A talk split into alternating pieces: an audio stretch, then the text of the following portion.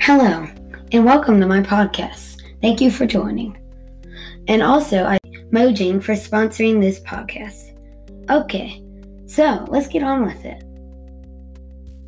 Who want, here wants to play Minecraft, but their parents say no, that I'm not paying to rot your brain? Welp, you don't know what to say, so you just leave the room. Well, this is true. When you're looking at screen, it is not good for you. But what if there was a way for you to learn and have fun? No, Minecraft is not going to make you you uh, or answer questions, but you explore and learn different biomes and different rocks and ores.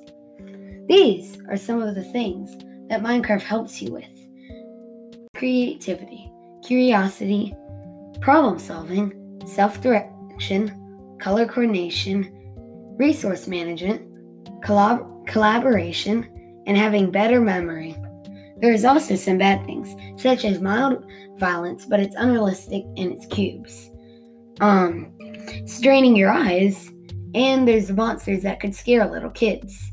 Minecraft also helps people who are autis- autistic because they feel free and can do whatever they want.